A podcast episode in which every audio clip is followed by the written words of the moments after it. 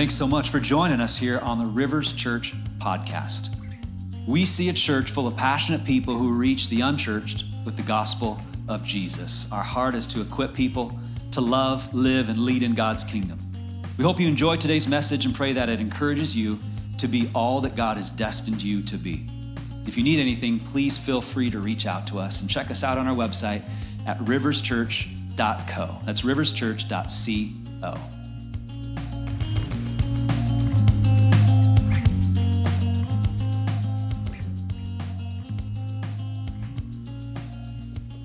The angel to the angel of the church of Smyrna write These are the words of him who is the first and the last, and who died and came to life again.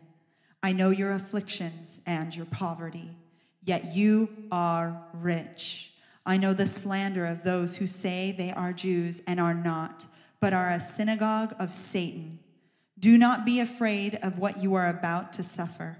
I tell you, the devil will put some of you in prison to test you, and you will suffer persecution for 10 days. Be faithful, even to the point of death, and I will give you the crown of life. He who has an ear, let him hear what the Spirit says to the churches. He who overcomes will not be hurt at all by the second death. This is the word of the Lord. Amen. Hey, you can be seated. And let me just say thank you so much for the prayers and uh, taking time, board, just to honor us. Man, God's doing a good thing here in this church. God's on the move.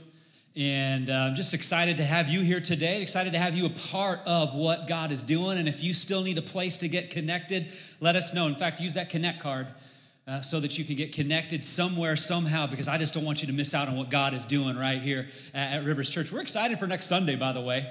Candy Palooza is going to be a lot of fun. And so, man, if you just want to help and serve and, and be a good host, because we, we had a bunch of people come in, we want to make sure they have a great experience. And so we could use your help. Like Amy said, we could use your candy.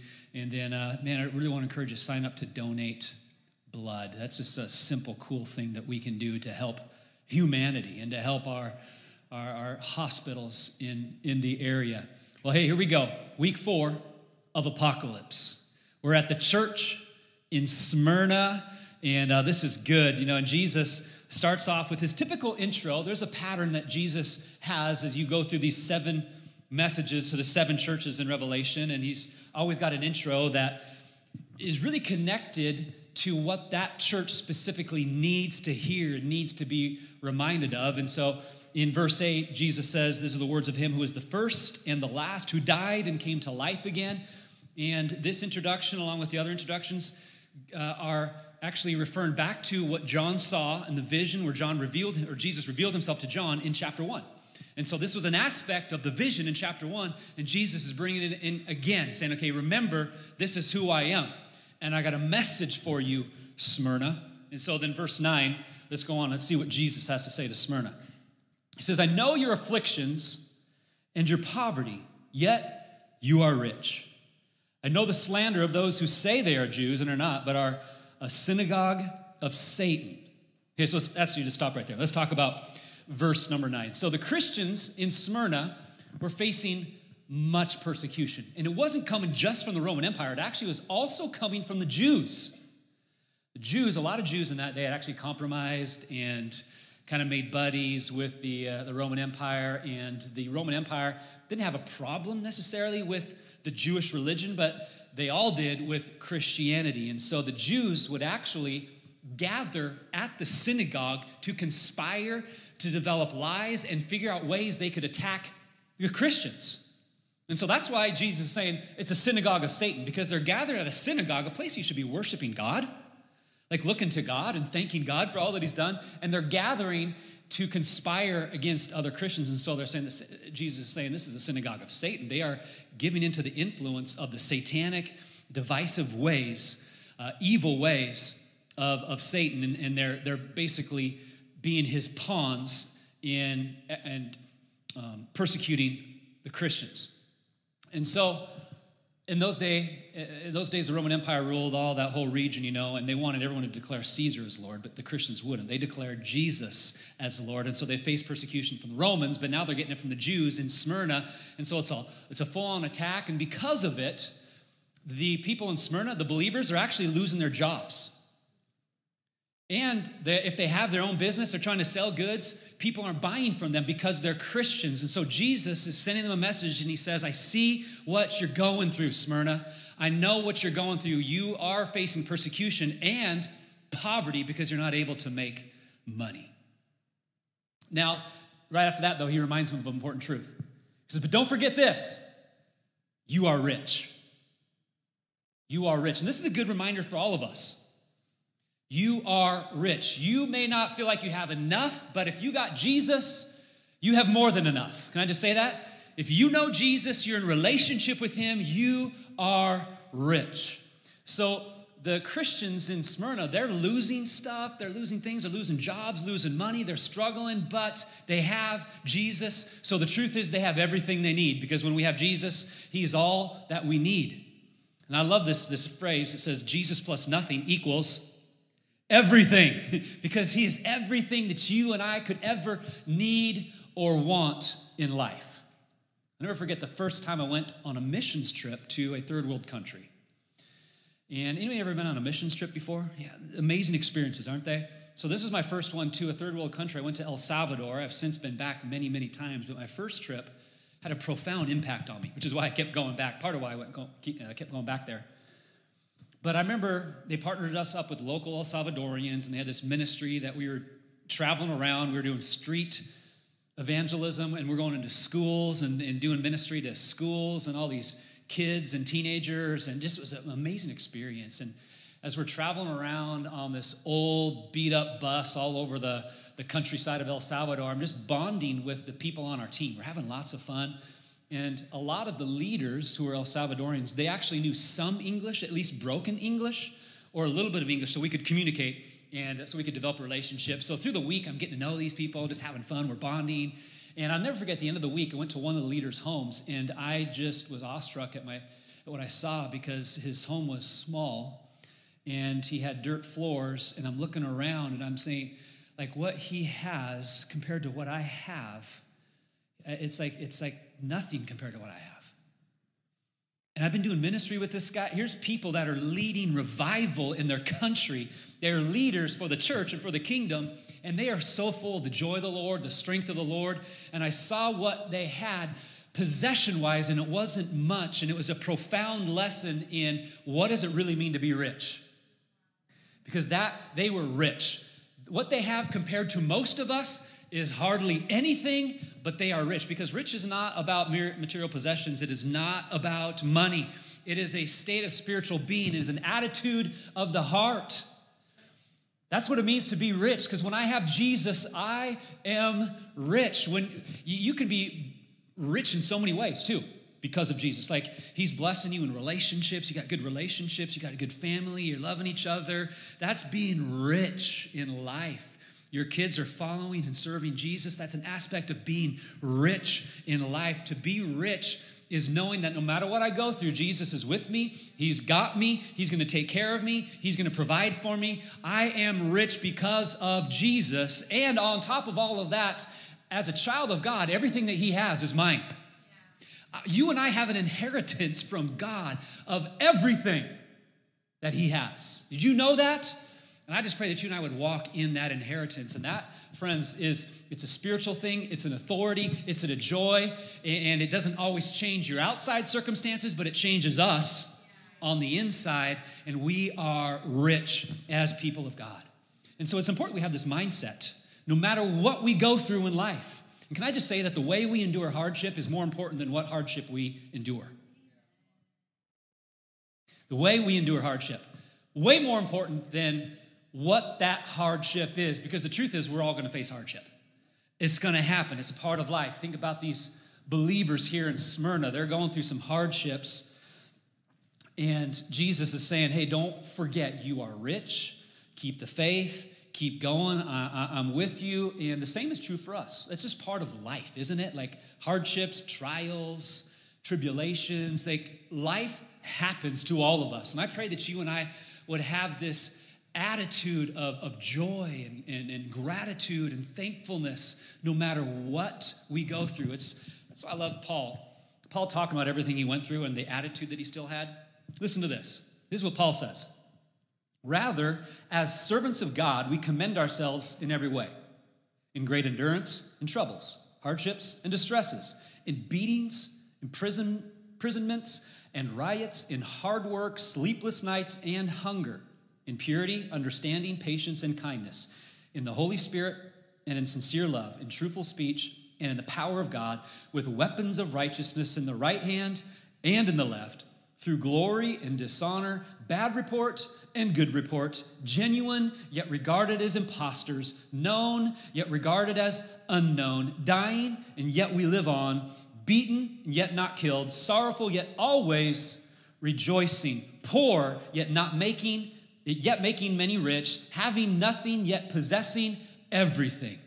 How's that an attitude to have no matter what you go through? I just love Paul speaking that and reminding us that no matter what we go through, we are rich, right? So as we go through things in life, Paul was one of those guys that like he went through stuff. Like he just listed out some of the specific things he went through.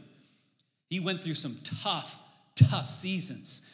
And he's still saying, I can make it. I'm gonna be okay. In fact, elsewhere he says this. He says in Romans 8, in all these things, we are more than conquerors through him who loved us. And that's a great reminder to you and I today. You are more than a conqueror. You are more than a conqueror, no matter what you go through. And what that means is through Him who loves you, and it's important that we remember no matter what, God loves us, and He is good. That's who He is. And in the midst of that, you can be more than a conqueror, which means you're not going to just survive in life, you can thrive in life because of He who is alive and at work in you. It means that you aren't just victorious, but you can be overwhelmingly victorious because you are more than a conqueror through Him who loves you. Some of you need to receive this here today, okay? So, the way we endure hardship is more important than what hardship we endure. All right, let's go to verse 10. There's some good stuff in this little letter to Smyrna, which it's so short we could actually call it a postcard. It's really what it is. Jesus sent a postcard to Smyrna. Verse 10 do not be afraid of what you're about to suffer. I tell you, the devil will put some of you in prison to test you, and you will suffer persecution for 10 days. Which was not a literal 10 day period, but really was a, a phrase speaking to it's to be temporary, it's to last for a little while, but not forever. Jesus goes on to say, Be faithful even to the point of death, and I will give you the crown of life. Okay, so verse 10, wow, there's a lot in verse 10. Now, of the seven churches that receive a message from Jesus, only two of them are not rebuked. Smyrna is one of them. But after receiving the message that Jesus gives them, they were probably thinking, Jesus, we'd have rather had a rebuke than what you just told us, because this, like, okay, this doesn't sound too great to us. Because basically, Jesus is saying, hey, I see what you're going through, I know what you're experiencing. Aren't you glad that God knows? Aren't you glad that He sees? I think this is why in the vision, John sees Jesus among the lampstands. He's there, he's in the midst of all of this. And there he is again. He's, he is there and he says, I know, I know what you're going through. And I'm sure that the believers in Smyrna, as they're reading this letter from the first time, are thinking, oh, yes, but here comes the good part.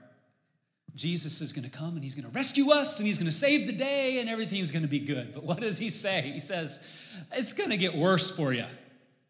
Just want to give you a heads up. Some of you are going to get arrested. Some of you are even going to lose your life. You're going to die because of your faith. But just be faithful, be strong. Okay, so that's, that's his message to the church in Smyrna. I'm sure they're thinking, like, where's that happiness and joy thing, Jesus? Like, come on, aren't you like our Savior? coming to save us and, and rescue us. Jesus, you talk about abundant life. I'm ready for that abundant life thing right about now, okay? Can you kick that into my life right now? I want some abundance. Instead, Jesus says, more persecution coming, it's going to get worse. That's the message to Smyrna. you know what? sometimes we can feel like that's happening to us, where we can go through some tough things in life. And, and I think that's why a lot of people nowadays, I met with two friends this week that just this last year and a half has just kind of just beat them up. But a lot of us feel that way. Just there's been so much emotions and it's just it's just wearing on us so many things and and we all face hardships. We go through things in life and we can get discouraged. Maybe you've seen people where they face something hard and tragic and they just turn their back on God because of it. Like, this isn't worth it. And for whatever reason, maybe they decided God must not exist because he allowed this to happen. There's a lot of people that come to that conclusion. There's no way a good God exists because of this happening in my life. Other people are like, I still think you exist, God, but I want nothing to do with you, okay? Because why on earth are you allowing me to go through this? Like, you don't even care about me. Here's the finger. I'm going to do my own thing, kind of a thing, right? And we just kind of go our own way. And to be fair, you know, it can be very discouraging when you face hardship after hardship. Very discouraging. There's a proverb that says, Hope deferred makes the heart sick. When you're hoping for something and hoping for something and doesn't happen, and you're still hoping for something that doesn't happen, it just hurts us, right? It hurts our heart. It can discourage us. And so it's important that we, even in those times, look to Jesus because he is still good. He still loves, even if I don't feel it. Jesus can still, in the midst of all of that, like we sang earlier a few moments ago, he can give us peace. And that peace that he gives you may not change the outward circumstances, but it might change you. It might help you. It might, it might be the strength that you need. And, and when he does that, it's a confirmation that he's real. He is present. He is with me. He is helping me. He still loves me. I sure wish he would fix this situation, but I know he loves me and he's given me a peace. I can sense him in this. And so it's important that we understand that Jesus is real or he isn't real, and it isn't dependent upon our circumstances in life. And sometimes we go through things in life and then that shapes our theology and our belief in God. Like, because this happened, that must mean God doesn't exist. Well, the truth is, God either exists or he doesn't, and that supersedes my life experiences. What happens to me in my life, what happens to you in your life, does not determine the existence of God. And isn't it amazing how we go there? Because this happened to me, therefore, an almighty creator does not exist. But we can go there because we're hurting, we're discouraged, our emotions are getting the best of us and pulling the worst out of us. And so we got to understand God is bigger than our circumstances. He supersedes our, our, our, circumstances. And just because He doesn't answer the prayer the way we expected Him to or the way we wanted Him to does not mean He doesn't exist. And it doesn't mean He doesn't care and He isn't good. So as we go through stuff, we got to look to Jesus. Keep the faith, stay faithful. Stay faithful. And remember this no matter what, you are rich. But your faith is not always going to bring you health and wealth. Okay, faith can bring health and wealth. I believe it can, but it also can bring persecution and poverty. This didn't get any amens in the first service either. But it's kind of those things that process like, what? Faith can bring health and wealth, but it can also bring persecution and poverty. That's the message we learned to the church in Smyrna. Now, I don't believe in the extreme prosperity gospel because it's not biblical. It doesn't apply to all people in all places. Just ask the Smyrnans, just ask the persecuted church around the world today. But I do believe that there is a prosperity that God has for all of us. We can be rich, like Jesus saying, on the inside. Okay, so faith can bring, though, health and wealth to us. We see healings, we see provision, we see God hook people up with incredible jobs. We see all of that, but it also can bring persecution and poverty. There are people today that are saying yes to Jesus for the first time in their life, and they know it could cost them their life. And they're living out what was taking place in Smyrna way back in the day. Hmm. Faith can bring health and wealth, but it sometimes brings poverty and persecution. This is why Jesus is saying to them, right there in verse 10, don't be afraid. You have nothing to fear. Be faithful be faithful even unto, unto death, and you'll receive the crown of life. Now, that crown of life is not a, a, crown of royalty, but it's a victor's crown. That's what it's referring to. That's what it means. It's a crown of victory.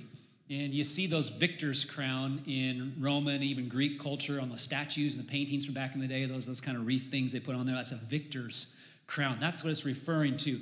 You stay faithful to the end, and you're going to get that victor's crown right there. And this is what people would get back then if they if they won a race. Uh, has anybody ever ran a marathon before or ran a race here? Anybody ever ran a, any of those? Okay, some races, marathons. Like I, I always give props to people who run marathons. I think that's super legit and super cool. I don't even enjoy running. That's why I've never done a marathon. Um, I thought about it a couple of times in my life, but it lasted about five seconds because I was like, that doesn't sound fun. So someday maybe I will when I get older, just to prove that I'm trying to still be young. And I, uh, but maybe it would be more like God's gonna have to speak to me, probably. Uh, but I did I did run track back in high school. I ran the 400 and the 110 high hurdles, and whenever I finished that race, it felt good. And if I won, it felt really good. I can't even imagine what it'd feel like after running 26.2 miles of a marathon. That would feel pretty good, right? How many would feel pretty accomplished with your life if you actually completed 26.2 miles of a marathon? That, that would be, feel amazing. It doesn't matter if you won. Your body's probably hurting in places you never knew existed, but you're excited on the inside, like, yeah, I made it. You would just imagine that feeling and multiply that by like a million, a million. Like in the end, when you make it and you receive that victor's crown, that crown of life, that's gonna feel so good, so amazing.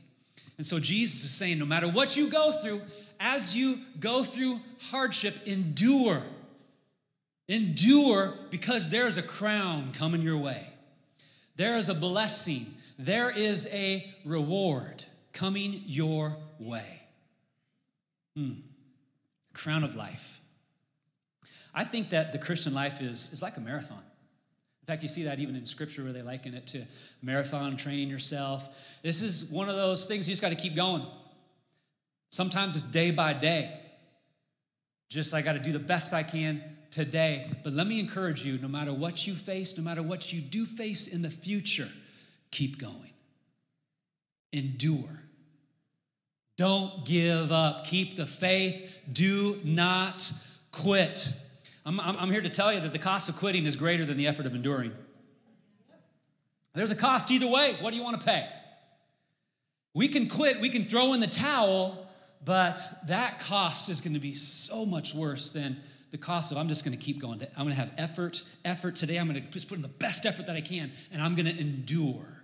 I'm going to move forward again today. So I'm here to encourage you don't quit, endure. Now, that Greek word for crown of life is the word Stephanos. And it is the exact word that is used in the Gospels for the crown of thorns that they placed on Jesus' head. Kind of fascinating. So they placed that crown of thorns on Jesus, and they did it brutally, like everything Jesus did going up to the cross. It's just brutal, but they did it in a brutal fashion, and it was really a mockery to Jesus. Oh, you think you're a king, huh? Okay, here's your crown. And they just were trying to shame him and mock him in that. Little did they know it was a crown of victory. Because Jesus went through the cross, he endured his hardship of doing the work through the cross, and he rose from the dead on the other side of it, and he rose victorious. They thought it was a crown to shame him and to mock him, but it really was a foreshadowing of a victor's crown that Jesus took on for you and I, so that someday you're gonna feel like, I don't know if I can make it. I don't know if I can endure. I don't know if I can keep going on. But you remember what Jesus did for you on the cross, and he didn't quit. He endured the cross. I love what the author of Hebrews said. It says, For the joy set before him, he endured the cross, scorning its shame. And so, Jesus, for you, you're the joy, by the way, that was on the other side of the cross. He endured the cross, scorned the shame of the cross. And, and, and, so he, he knows that you can count on him. You know you need to know you can count on him now because of what Jesus did on the cross. All right? Hmm. Endure. Don't quit. Don't quit.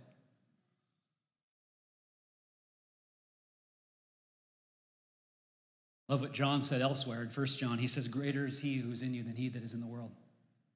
Don't forget that. The Spirit who lives inside of you as a believer in Jesus, the Spirit who lives inside of you is greater than the Spirit of this world. He is greater. You can be uh, victorious, you can be an overcomer. So, enduring hardship and persecution is the reason that Jesus is sending this message, this postcard to, to Smyrna. And he started off by saying, Hey, this is who I am. I'm the first and the last. I'm the one who was dead, but I'm a, alive again. And again, that's a reference back to the, the initial vision, but Jesus wanted them to know no matter what you go through, I existed before that and I exist after that. I'm going to be there for you through it all. Hey, I was dead. Yeah, that happened, but I conquered death. I, I can conquer even death, which means whatever you're going through, I'm bigger than that. It was a very specific, specific message of encouragement so that they would know that they could endure what they were about ready to endure because of who he is. Hmm. So the way that we endure hardship is more important than, the, than what hardship we endure. Jesus says, verse 10 there, be faithful even to the point of death. So keep in mind that this was a letter written to the persecuted church. Smyrna was a persecuted church.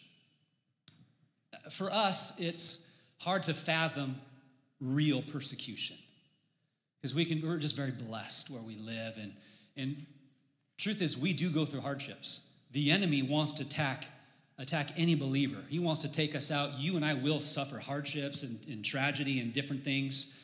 But when it comes to like extreme persecution, that's hard for us to fathom. But I think there's some things that we can learn from the persecuted church. And I think there's some things we need to pull out of this letter and this message for us as Christians today in the culture that we live in. You see, throughout the centuries, not just in that first and second century, but throughout the centuries, Christians have faced persecution. And it's still happening a lot today.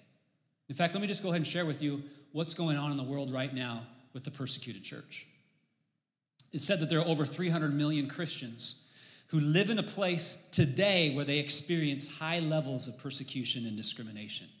So that means that one in eight out of every Christian in the world suffers from severe persecution. One in eight. This is taking place in 145 countries around the world. Now, just in the last year, recent statistics tell us last year, 4,761 Christians were killed for their faith. 4,488 churches and other Christian buildings were attacked. 4,277 believers were detained without trial, arrested, sentenced, or imprisoned. I can honestly say that Christian persecution is one of the biggest human rights issues in our world today. They said of all the persecution that takes place around the world, more than 75% of it is towards Christians. So, I, say all this to say, I think there's a couple things that we can learn from this message to Smyrna. And number one is let me encourage us to pray for our persecuted brothers and sisters. Let's pray for them. There are people that know they could lose their life just by showing up to a gathering like this in at least 145 countries around the world. Let's pray for them. And number two, let's learn from them as well. Because I think we can learn from them as a, is a perspective. It's this eternal perspective of being kingdom minded. We can be so self absorbed with our life and what's going on that we forget what really, really matters in the scope of eternity in God's kingdom. What can we learn from the persecuted church? And I want you to watch this video right now, and you're going to hear a message, several messages from some people believers in Iran who are experiencing tremendous persecution right now as we are sitting in this room. And it's said that the church in Iran is one of the fastest growing churches in the world. Yeah, just listen to the message that they have for us here.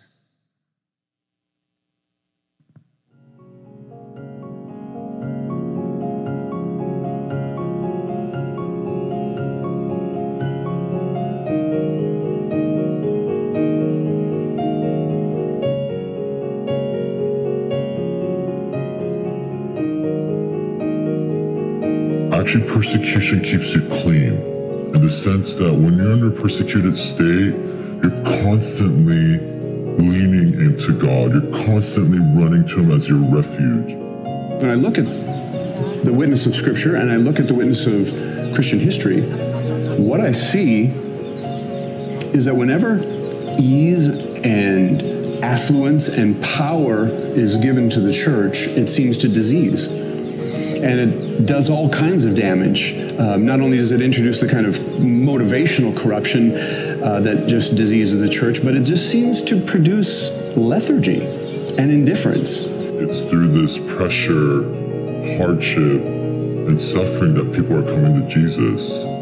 I'd rather them suffer and be under pressure and be under an authoritative dictatorship and millions come to Jesus and maybe even the whole country can come to Jesus then freedom, openness, and democracy and half those people come to Jesus. What's in front of persecuted Christians frequently is what the gospel is all about. And what's in front of affluent Christians in a free society is a, is not only that, but a whole range of options for life and for time and for use of money. And that is a dangerous thing. In Revelation, the only church that was not critiqued by Jesus was the first church. And the first church is the only church that was truly under suffering and persecution the whole time. I'd rather see millions of people come to Jesus than have freedom. I'd rather see millions of people come to Jesus than democracy. We're playing for eternity here. This is not something temporal like, okay, they're free to not wear a headscarf. They're free to choose their elected officials. If freedom was such a great thing for the kingdom, then why is America and Europe in the state it is now? What's happening in Iran right now is they're experiencing God as being all sufficient in his ability to deliver people, not necessarily out of their circumstances, but in their soul find deliverance and life that goes far beyond having a nice life here on this earth, but a hope for something that lasts for eternity. And to me, that's the difference. The church in the West is living for how can we make this life the best possible life? And the church in Iran is saying, forget this life, I'm living for the next. Know, it's amazing what we can learn from brothers and sisters in other countries based upon their life experiences and what they're going through. And we can thank God for our democracy and our freedom and for people that fight for that, have fought for that. But then you hear them and you're like, man, yeah, you're right, because they're in the picture of eternity. There is something that is a little bit more important. That is, are we living for Jesus? As people living for Jesus, do they know Jesus? And I pray that this would encourage us just to be stronger in our faith for Jesus, more bold in our walk with Him, and to really, really pray about what does it look like for me to live this kingdom first life? What does it look like? Because we're creatures of comfort. We love to just kind of slip away into comfort and be comfortable. Um, but as the Spirit speaks to us today, He might be calling some of us out of that life of comfort to do something for Him and for His kingdom that's going to impact other people's lives. And in the end, in eternity, that's all that matters.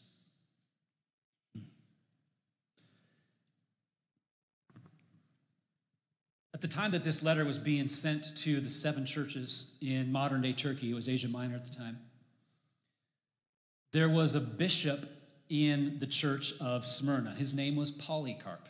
Maybe you've heard of Polycarp before. He's, he's famous in history as one of the famous martyrs, Christian history. So Polycarp would have been the one receiving this letter, this message, this letter of revelation, and delivering this to the church in Smyrna. he was actually discipled by John himself. So John had discipled him, mentored him, and commissioned him as the bishop of Smyrna. And so Polycarp would have to endure the hardship and the persecution and all the poverty that they're all facing. And, and he actually lived quite a bit longer, several more decades. And he was a bishop, was a leader. He actually wrote a, a letter to the church in Philippi, just like uh, Paul did. He did the same thing. He was just a leader in the church in that, in the, into that second century. But in the end, he ended up losing his life for his faith. And it said, according to history, that Polycarp had a vision of being burned alive. And so he told his friends, I, I think God is, is saying, This is how I'm going to lose my life. I'm going to be burned at the stake. Shortly after that, some Roman officials came to arrest him. He could have escaped, he could have ran, but he told the people inside the house, God's will be done. Went and invited those guys into his house. He says, Hey guys, come on in. Let's have some food. Let's sit down and eat together. And they prepared food and drink, and he sat down and had a meal with them. And he says, Hey, before we go, can I, can I go and pray for an hour? Would that be okay if I pray for an hour? And so the guys said, Okay, go ahead and pray for an hour. And that one hour led to two hours. And I guess he just was fervently just seeking God and just praying. And, and the power of God was so present as he was praying in that house that it said that the Roman officials repented of their sins and they started feeling guilty. Like, how can we arrest this old godly guy?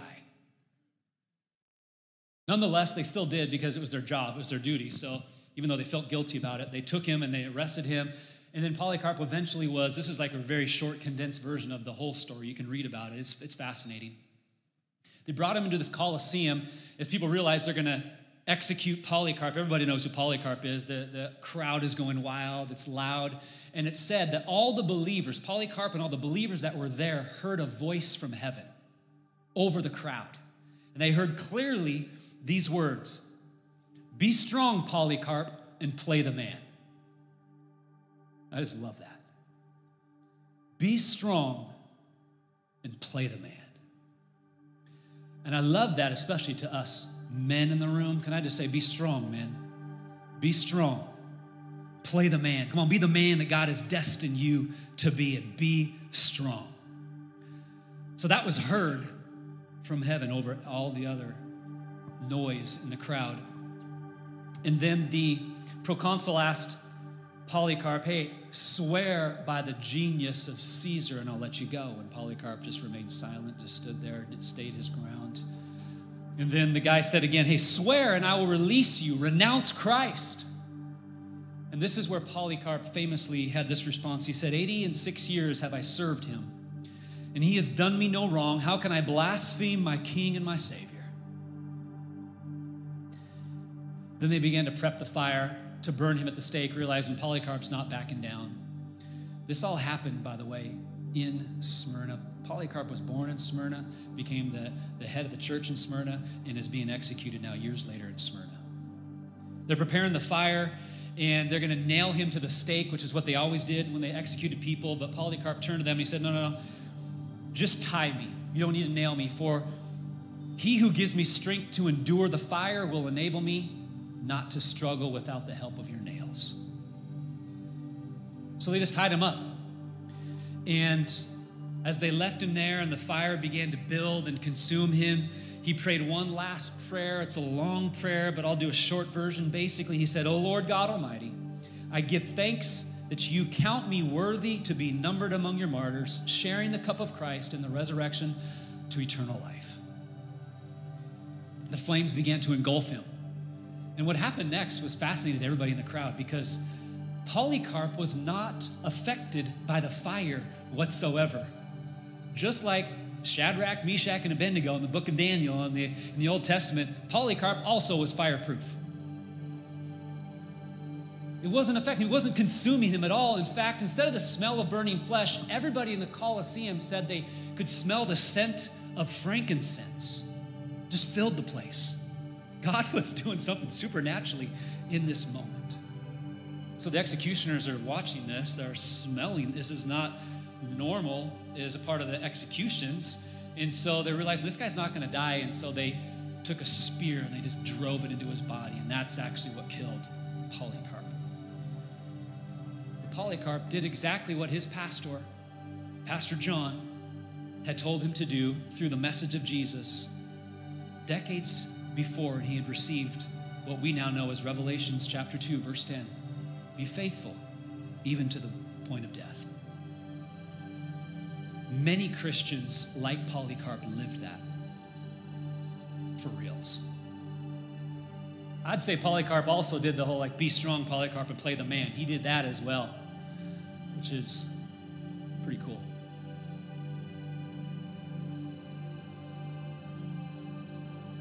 Be faithful, even unto death. Here's the deal, guys. We're all going to die. You know, we don't like to think about that, but so far it's the death rate's 100%, right?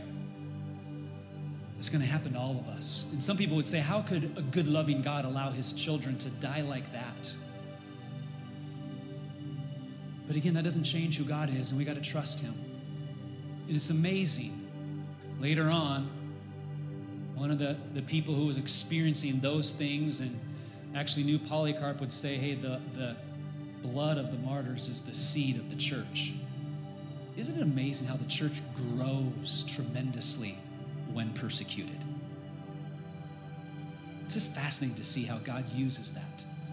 And God uses those moments for His glory. We just trust Him no matter what. So, no matter what we go through, no matter what we face, I want to encourage us endure, be faithful, because in the end, there's a crown for you, there's a reward for you. And I just want you to be blessed. I just want you to receive your reward. Remember this whole letter of Revelation, verse 3, chapter 1 starts off you're going to be blessed if you hear it, you read it, and you obey it. And so I just pray that we would hear, read, and obey what God says to us because there's a blessing that comes our way. And in the end, there's a reward.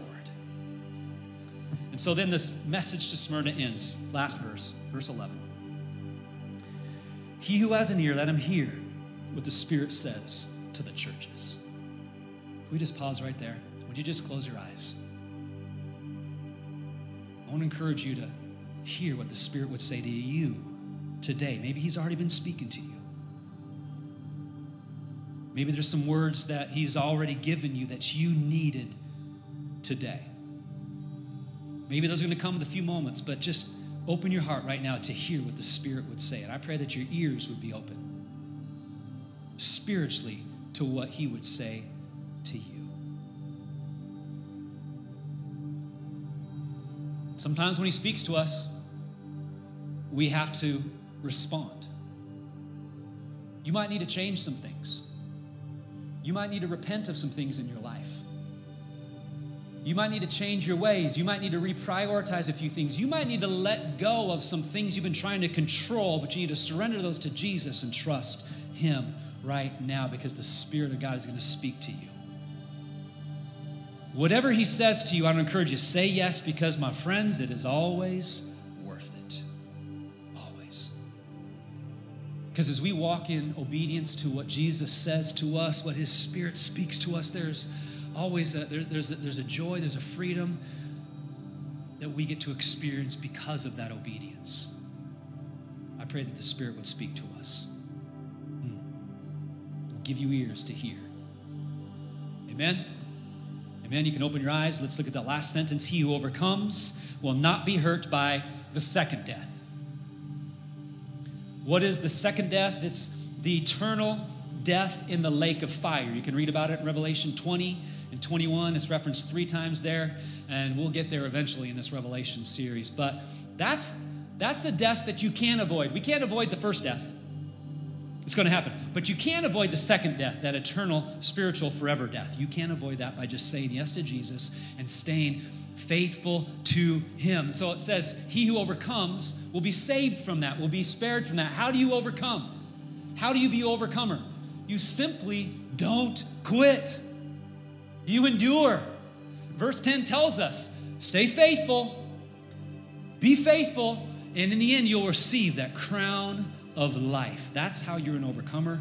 You just continue to be faithful, even unto death. Come what may, you stay faithful to Jesus. As you face hardships, be faithful. Remember, the way we endure hardships is more important than what hardship we endure. Amen. You stand to your feet? I want to pray for you. If you're online, I want to pray for you as well and pray that you'd receive this. Hey, friends, I believe that our city is poised for revival right now. There is hardships that are happening now that are just kind of pressing in on us, squeezing us. It's happening, everybody is feeling it, and I'm believing that God's going to bring good out of this even though we're experiencing things that we don't want to experience, that we don't want to go through, God promises to always bring good as we put our faith and we trust in Him and we endure. He can bring good, and I believe that we're poised for revival. And God wants to use you to be a light. I'm praying that your fire and your light will shine brighter than ever, even as you endure hardship. In fact, think about this people watch how you and I live our life. And as we endure hardship differently than other people, they take notice. And that becomes part of our testimony that declares to people that God's alive, that He is real. I'm watching how you're dealing with this, and I, it's like, something's different about you. What's the deal? And you're like, I'm struggling, but God inside of me, He's alive and He is helping me. Let me tell you about Him. And it's a testimony to people as they watch us, they will watch us endure hardship. So be faithful and be strong because God is alive in you and working in you. I want to pray that He does that for you now and for the rest of your life. Would you join me in prayer right now, Lord? I'm praying for all of my friends right here, Lord. I pray that they would be faithful, faithful to you up until their last breath, no matter what happens. That they be faithful.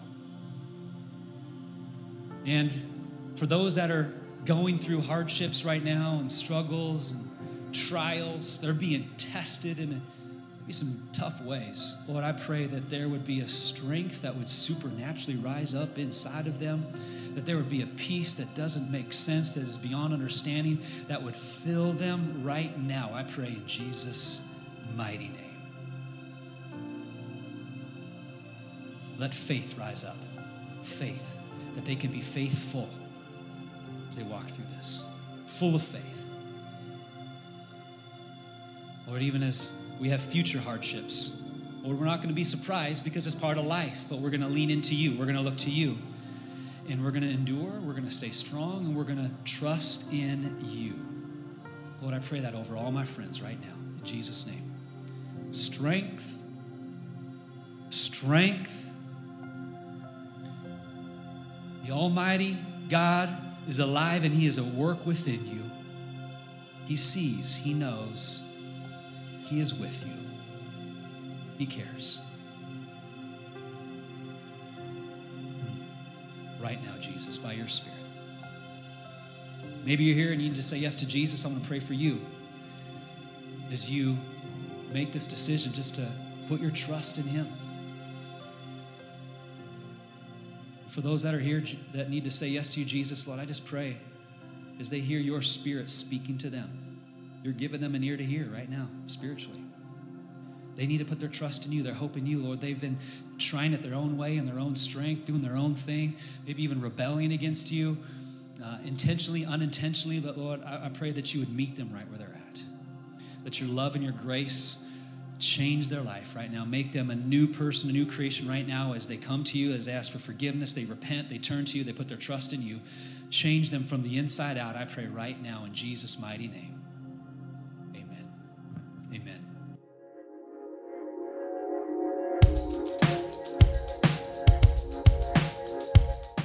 Thanks again for listening to this message at Rivers Church. We'd love to have you subscribe to this podcast if you haven't already. To learn more about what's going on in the life of our church community, check us out at riverschurch.co. I pray that this week you would walk in the power and the presence of God. Thanks for joining us.